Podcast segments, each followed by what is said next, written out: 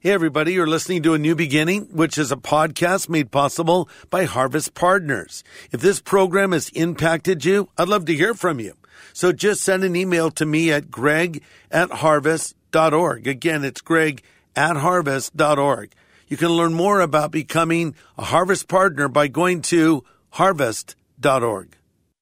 Surprisingly, not everyone wants to hear the good news. In fact, Pastor Greg Laurie says, be ready for some to act with outward hostility. Jesus says, don't give what is holy to dogs. 1 Corinthians 1.18 says, the message of the crucifixion is insanity to the lost. So what do you do if someone laughs in your face? You just walk away. Why? Don't cast your pearls before swine and don't give that which is holy to the dogs. That's why. This is the day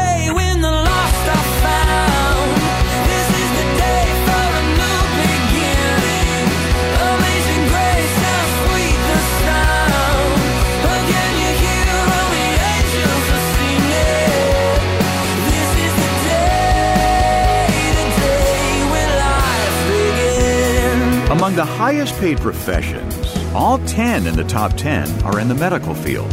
Anesthesiologists top the list. Their knowledge comes at a premium, but they can save your life.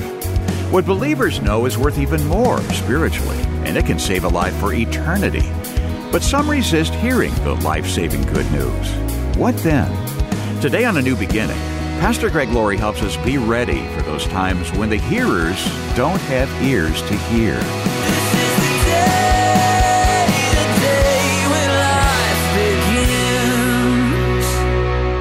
Turn to Matthew chapter 7. Matthew chapter 7, and we're in our Salt and Light series. And the title of the message is The Non Believer's Favorite Verse. And the verse that you will often hear from a non believer is, Judge not, lest you be judged, right?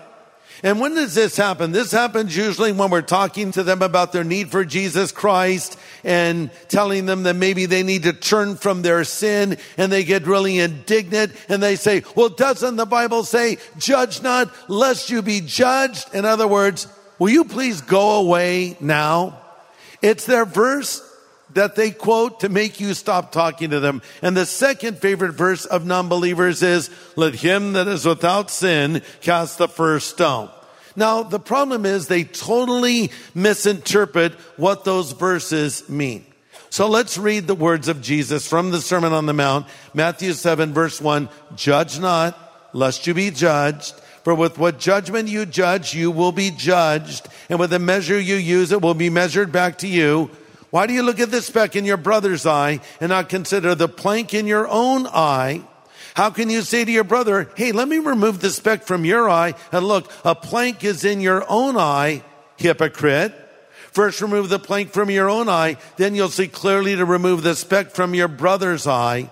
Do not give that which is holy to the dogs or cast your pearls before swine, lest they trample them under their feet and turn and tear you in pieces. All right. So here's some takeaway truths from these verses. Point number one, if you're taking notes, as Christians, we should be discerning, but not condemning.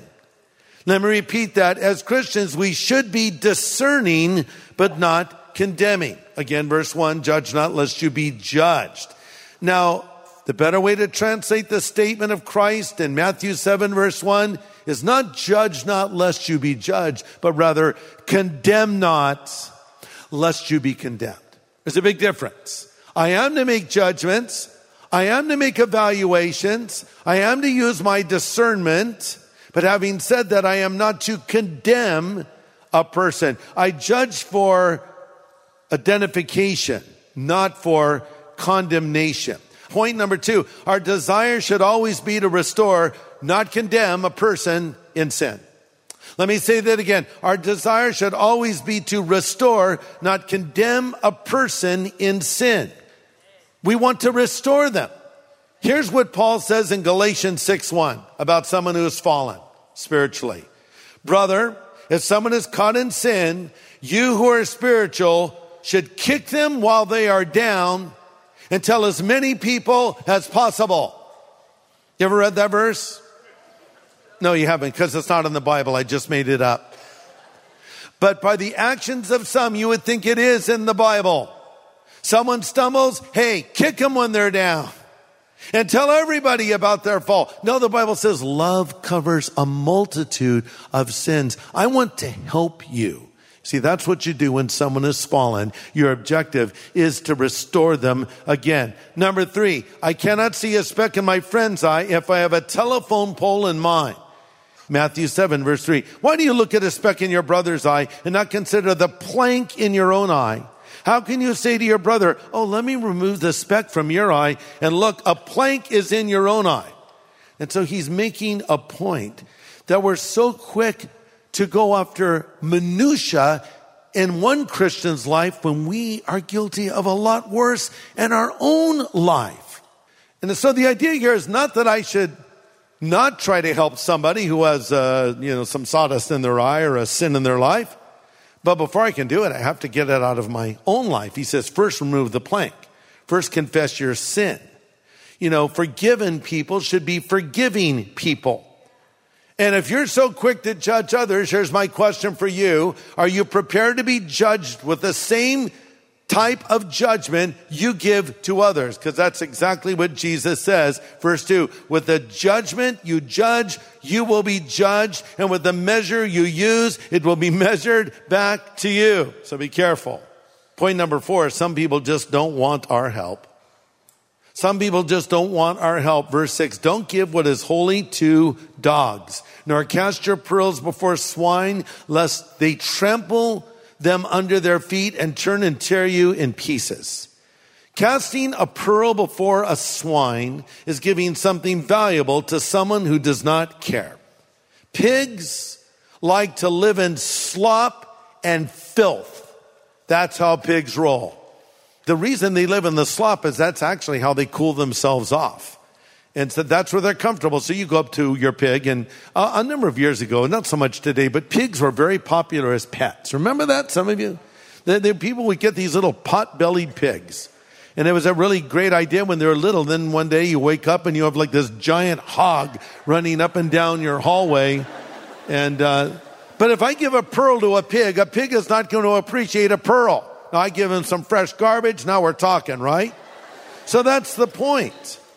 Casting your pearls before swine is offering something valuable who does not care. Let me say it another way. Casting your pearls before swine is sharing the gospel with someone who does not want to hear it. When I was a brand new Christian, I went out sharing my faith and uh, I was with a, a young guy, younger than me, and uh, we walked up to this really big biker dude, right? All tatted up and wearing the vest, no shirt under it. And okay, you know, and, and uh, so the little guy that was with me started sharing the gospel with the biker, and the biker looked at him and said, Shut up, man, I'll punch your face in. And I said, Okay, let's go. now this little guy says, No, and he kept like preaching at this biker, and the biker's getting really irritated. And then finally the little guy says to him, Okay, we'll leave, but because we're casting our pearls before pigs, I'm thinking, "Ah, it's- Okay, this is an in-house verse, okay? This is a verse we quote to explain something. That's not the one I quote to the person I'm talking to. Now, maybe it was relevant, but there's a time and place for everything, and that was not the time. Uh, sometimes when you're sharing with people, they'll turn on you. Years ago, we were in Hawaii, and uh, we were out uh, swimming around uh, with one of the local guys there, and and so he, we had masks and fins on and stuff, and so he said, "Oh, check this out!" And down at the bottom there was some netting, and there was a shark caught in the net, and so this guy says, "I'm going to go free the shark." With my knife, and we're like thinking this is amazing. So we're all like just kind of, we're really close watching, and this is you know a, a large enough shark to bite you. Okay, it wasn't like a 30 foot great white, but it was a, a big enough shark. So I don't know why we're all just watching. So interesting because the shark looked like it was dead. So he goes down there, he's cutting the net, and the shark isn't moving, cuts the net, and all of a sudden the shark comes alive and comes out and he's swimming toward us, and suddenly we realize that's a shark and we're close. What are we doing here? But we were so fascinated by watching this, we weren't thinking rationally, right? Sometimes when you're trying to help someone, they'll turn on you. And that's surprising to us.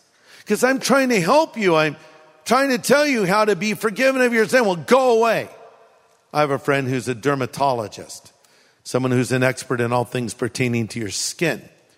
And uh, in fact, whenever I'm with him, he's like, kind of looks at me and goes, Stop looking at my skin. Just stop. like, just look at my sleeve, you know, or something. But uh, he was in a store and he was shopping and he saw a lady who had a very large malignant melanoma on her head. Now, he knows what a malignant melanoma looks like. There's different kinds of skin cancer. There's uh, basal cell carcinoma, which is the most common. There's squamous cell, little medical lesson here. There's squamous cell, and then there's uh, melanoma. And the first two you can have burned off or they freeze them. Maybe you've had that done. Uh, I have. and uh, then there's a melanoma. That's very serious. You need to get that removed immediately because it can potentially metastasize and be fatal. So he sees a large malignant melanoma on the face of this woman. He's very careful the way he approaches her. He says, ma'am, I'm a doctor. I'm a dermatologist. This is what I do for a living. And I, and I believe you have a malignant melanoma on your head. And I wish you would come see me tomorrow at my office. And, I, and she got angry at him and she wanted nothing to do with him. That's a big mistake. But when you dare to say to someone, I see something that's a problem, they'll get mad at you sometimes. Or like that shark, they'll turn on you. So sometimes it happens. So what do you do when you're sharing the gospel with someone and they don't want to hear it? You're going to be surprised by my answer. Walk away. Walk away. You don't have to push it. Now, sometimes people say they don't want to hear it, but they really do. Okay? So you have to pray the Lord gives you wisdom. But really, there are some people that literally don't want to hear it. And there might come a moment where you just say, well, look, I'm going to walk away. Why? Jesus says, don't give what is holy to dogs. Pastor Greg Laurie will have the second half of his message in just a moment. Emails, letters, and phone calls from listeners are so encouraging to us, and they let us know the effectiveness of these studies. Hi, Pastor Greg. I want to thank you for helping me learn and understand the Word of God. I also wanted to let you know how much I appreciate your sense of humor. Even in my darkest times, when I listen to your sermons, I can go from crying to laughing. Keep up the wonderful work of God, and God bless you and your family. What an encouragement to hear that Pastor Greg's teachings are helping this woman and many others like her. Let us know how these studies have impacted you. Send an email to Pastor Greg, greg at harvest.org. Again, that's greg at harvest.org. Well, we're considering some interesting instruction from Jesus today. Sometimes we face hostility in sharing the gospel. What does Jesus say about that? Don't give what's holy to dogs. Pastor Greg continues now. What is the deal with dogs nowadays, by the way? I mean, I love dogs, okay? Dogs are great. I've had a lot of dogs. Uh, I don't have one at present. But uh, people with dogs, it, seems to almost be getting bizarre.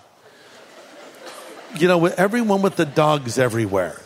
And, and, you know, taking them in every place and, and, you know, feeding the dog off the table and, and acting like the dog is one of their children and, and you already know, pushing the dogs in the strollers. It's, it's, it's so weird.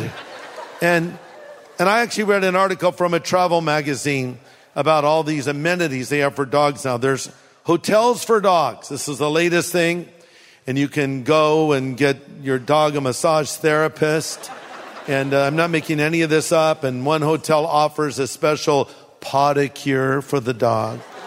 Not a pedicure, a pawdicure, right?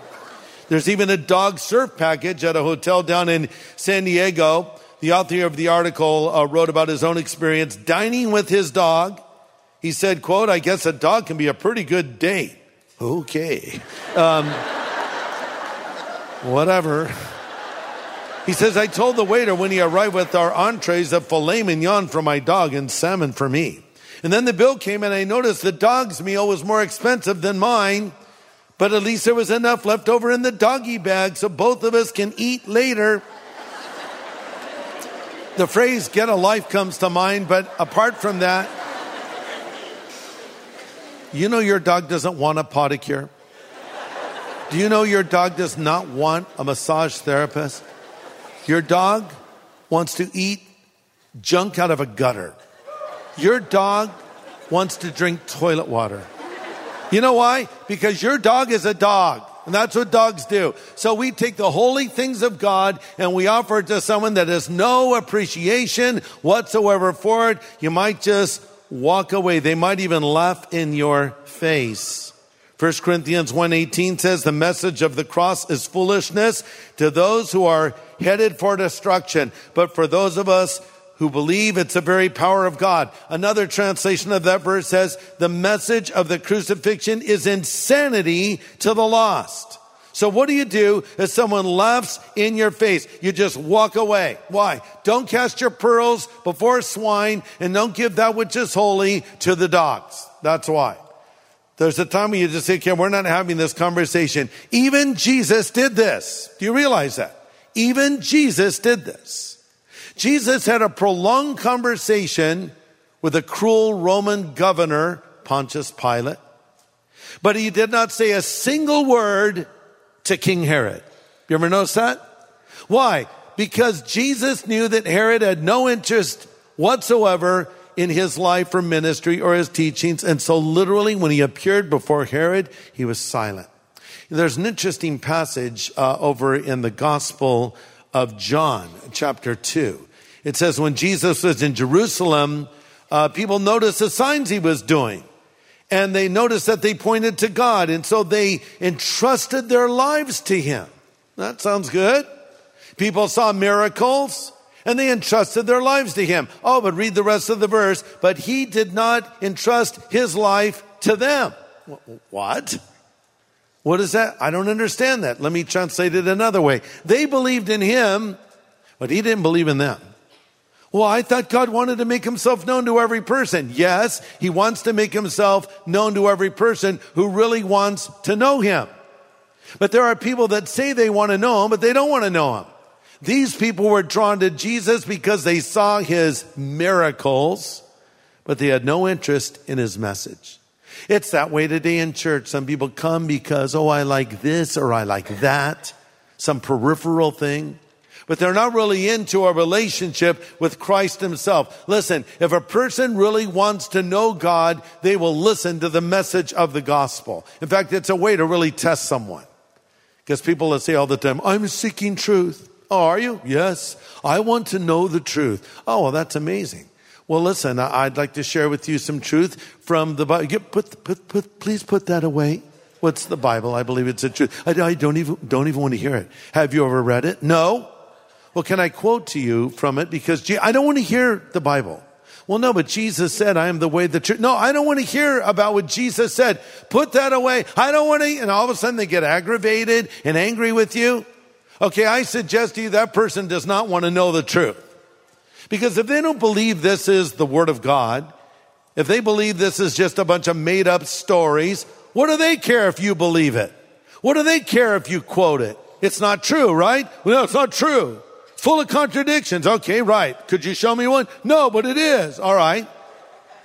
You can believe that if you want to. But really what you're saying is you know there's power in the message of this book. This is the same reason that people take the Lord's name in vain. Why they punctuate a sentence with the holy name Jesus Christ. Why would you do that? Person will say, I'm an atheist. And then something irritates them and they'll say, Jesus Christ. You go, oh, wait, why would you say Jesus Christ? Do you believe in Jesus? Of course not. Why do you say the name Jesus Christ? Why don't you say another name? Why don't you say Hare Krishna? You know what? Why? Why don't you say Buddha? And why not Buddha? You say Jesus Christ. And you say you don't believe in Jesus Christ, yet you use his name like that. I think again, just like with people not wanting to see the Bible in their own way, they're acknowledging the power of the name of Jesus Christ. I actually do. So, if you want to know the truth, God will make himself known to you. God will reveal himself to true seekers because the Bible says, God speaking, those that seek me will find me. Maybe some of you need restoration. You've broken your arms spiritually. You've fallen and you can't get up.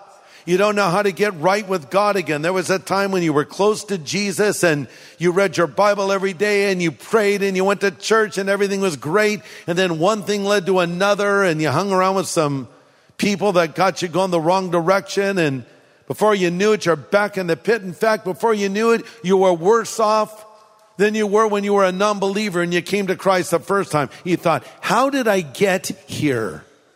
I hate this. But more to the point, how do I get out of here? How do I get out of this pit? Well, you need help. Someone will reach down and pull you out.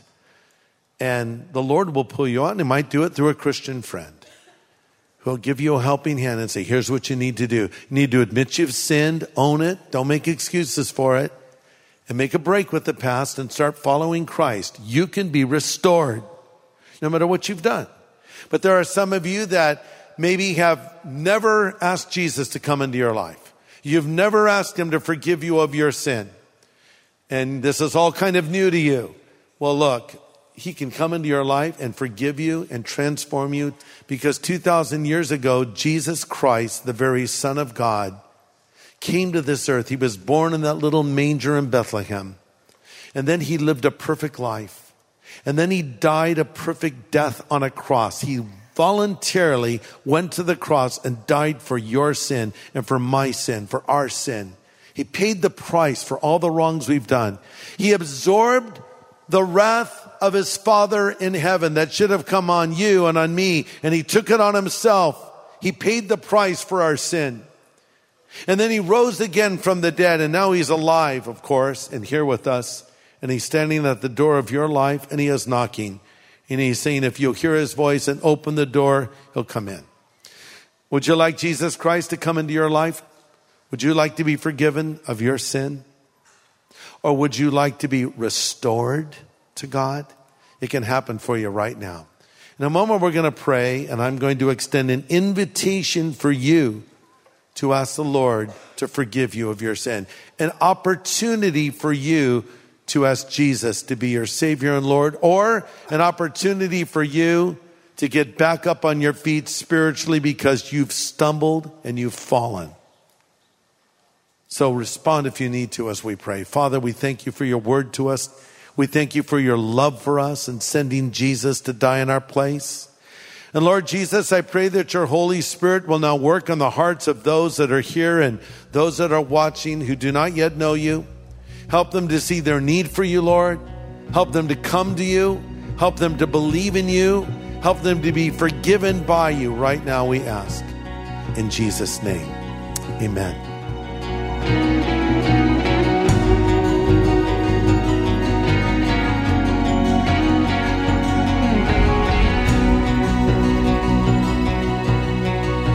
Important closing prayer from Pastor Greg Laurie. And if you'd like to do as Pastor Greg suggested and make things right in your relationship with the Lord, Pastor Greg will help you do that in just a moment before today's edition of A New Beginning concludes. We can all use some help sharing our faith, right? Sometimes unbelievers ask some tough questions, don't they? Well, we have a resource that'll give you new confidence in sharing Christ. It's called Person of Interest by retired cold case detective J. Warner Wallace, Jim Wallace. He uses what he knows as a detective to investigate the person of Christ and who he claims to be. It's a factual view of Christ. Well, Jim is with us today. Uh, Pastor Greg? I wanted to ask you this. You know, Jesus said, People don't come to the light because they don't want their evil deeds That's right. exposed. Sometimes people put up a smoke screen. Uh, we don't even know if they believe the things they're espousing, but they throw a lot of things at you, maybe hoping that you'll just go away. How do you know, Jim, when it's a smoke screen that one should try to answer each of their objections, or if it's just really a person that isn't going to respond to anything you say because they're choosing to not believe in Jesus because they don't want to change the way they live. Yeah, well, there's three reasons why anyone rejects a truth claim, right? Mm-hmm. One is rational. Yeah. They don't think there's enough evidential reason for this. The, the second one is emotional. They've had some experience with other Christians, with Mm-hmm. Their parents, whatever, that Exactly. they emotionally respond. And the third is volitional. They just don't want to ever bend their knee. Mm. Well, it turns out that almost all That's a great summation. well, yeah, the, all, all of this. If you think about all of the, what you hear from people, Yeah. it's going to sound like it's a rational objection. So the volitional objectioner, Yeah. the objector, the the emotional objector is going to sound is going to say something that sounds like it's a rational objection, but is actually probably emotional or volitional. I Mm. actually think that almost. Eighty percent of, of objections are volitional. Wow. and uh, some are emotional, and a very small percentage are pe- because people haven't even investigated the case one way No, or the other. that's true. but they'll say, "Oh, there's this, this is there's no reason to believe in miracles." Is that really your objection, or is it something else? And so you can ask good questions. Mm-hmm. One of the questions a friend of mine, Frank Turek, and I always ask is, if we could demonstrate evidentially that Christianity is true, would you become a Christ follower? Hmm. Well, I don't think it's true. No, no. I'm saying if just a, a thought experiment, if we could somehow demonstrate this beyond any doubt that this is true, would you become a Christ? You'd be surprised some people would say no. Wow. Hmm. And if that's the case, you know it's not a head issue; it's a heart issue, That's right? And so, what we do on juries is I don't spend a lot of time. But there are some people that prosecutors do not want on the jury, and there are people that defense attorneys do not want on the jury. These I call these ones and fours. There are people who are too entrenched in their view; they're not going to change their mind. They're not going to be fair. We're looking for twos and threes, people who are on one side or the other, but they mm-hmm. are open-minded enough to listen to the evidence and make the right inference. Mm-hmm. So what we have to do, I think, is I'm talking to people. I have to figure out: are they a one and a four? I mean, are this is somebody who right now God has not moved them into position 3 and so I can spend all this time, and they're just going to. They see me as a, you know, they're a hammer looking for a nail, and this is on. And by the way, social media exposes these kinds of people quickly. You probably see this on Facebook. Yes. You got family members you try to communicate Jesus to, and they will basically they're just a hammer, and you're the nail. And at some point, you have to realize, okay, I'm going to now instead of spending a lot of time preaching at them, uh, sharing evidence with them, I'm now going to be in pray and model mode. I'm going to be praying that God, this is my own parent, my own dad is in this category. You pray for that person and you model Christ for that person. And then at some point, I, I think God will flip that switch for that person. You know what? I think what I love about the way you present this truth, Jim, is that it's like um, it's knowledge on fire. It's like it's knowledge. This is filled with information that's going to help people, but it, you're on fire. You're passionate about what you're doing. This is not just something an academic pursuit. It is that, and, and you have so many footnotes to back up what you've said. So this is clearly a well-researched book but yet at the same time, I love your passion because ultimately your goal is to just see people come to believe in Jesus Christ. Well, a lot of it's from listening to you, to be honest. So passion is contagious. Well- and if you say, hey, you know, why is it my kids aren't as passionate as I'd like them to be, or my mm. friends are, well, are we as passionate? Because what happens is passion begets passion. So it's from listening to your radio show that has helped me to be passionate as well. Well, thank you very much. Passion is contagious, and I think you're going to get some of that passion when you get a copy of this book by J. Warner Wallace called Person of Interest. You can see that Jim knows what he's talking about here, and you're going to have it right in front of you. All the footnotes, all the facts, even the illustrations made a very understandable. So you don't have to be a great academic to understand this. This is something for everyone. As Jim described it to me, it's a kid's book for adults. Uh, so we want to get you a copy of Person of Interest by J. Warner Wallace as quickly as possible. And so for your gift of any size, we'll get it into your hands. And you're going to love this. Yeah, you absolutely will. The full title is Person of Interest Why Jesus Still Matters in a World That Rejects the Bible. And it's our way of showing appreciation for partnering with us so these daily studies can keep coming your way. It's only through listener investments that that's possible. So get in touch today with your donation, and we'll be glad to thank you with the book Person of Interest. You can write A New Beginning, Box 4000, Riverside, California 92514, or call 1 800 821 3300. That's 1 800 821 3300. Or go online to harvest.org. Well, Pastor Greg, a few moments ago, you spoke of the need to get our hearts right with God. Mm-hmm. Could you help someone who wants to do that very thing right now? Yes, I'd be delighted to. Listen, as you've listened to this program today, Maybe something's been happening inside of your heart where you're sensing, I need to do this personally, but how do I do it? And what do I do? Let me help you. It's very simple. In fact, it's so simple you may be shocked. God, this relationship with Him is just a prayer away. The Bible says if you will call upon the name of the Lord, you'll be saved. So I'd like to lead you in a prayer where you do just that. You call on the name of the Lord. This can be the moment where you change your eternal address literally from hell to heaven. Just pray these words. Lord Jesus, I know that I'm a sinner, but I know that you're the savior who died on the cross for me and rose again from the dead. Jesus, I choose to follow you from this moment forward. In your name I pray. Amen. I know. It's such a simple, short prayer. But you just called on the name of the Lord. And you know what? He heard that prayer. And if you meant that prayer in your heart, He answered that prayer. Now let me help you to get started on the right foot in your new life in Jesus Christ. The greatest adventure awaits you, the life of walking with God. I want to send you what we call a New Believer's Growth Pack that includes the New Believer's Bible and a whole lot more. And let me be the first to say to you, congratulations and welcome to the family of God. Yeah, and to get that free New Believers Growth Pack, just ask for it if you prayed along with Pastor Greg to receive Christ. We'll be glad to send one your way free of any charge. Write us at A New Beginning, Box 4000, Riverside, California 92514. Or call 1 800 821 3300. That's 1 800 821 3300 or go online to harvest.org and click Know God. The Bible says the rain falls on the just and the unjust. Trials, problems, challenges, it's a part of life. As believers, how do we cope when life has brought us to our knees? Important insight coming next time on A New Beginning with Pastor Greg Laurie.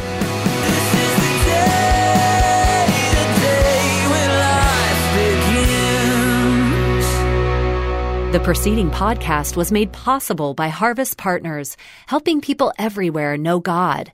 Learn how to become a Harvest Partner, sign up for daily devotions, and find resources to help you grow in your faith at harvest.org.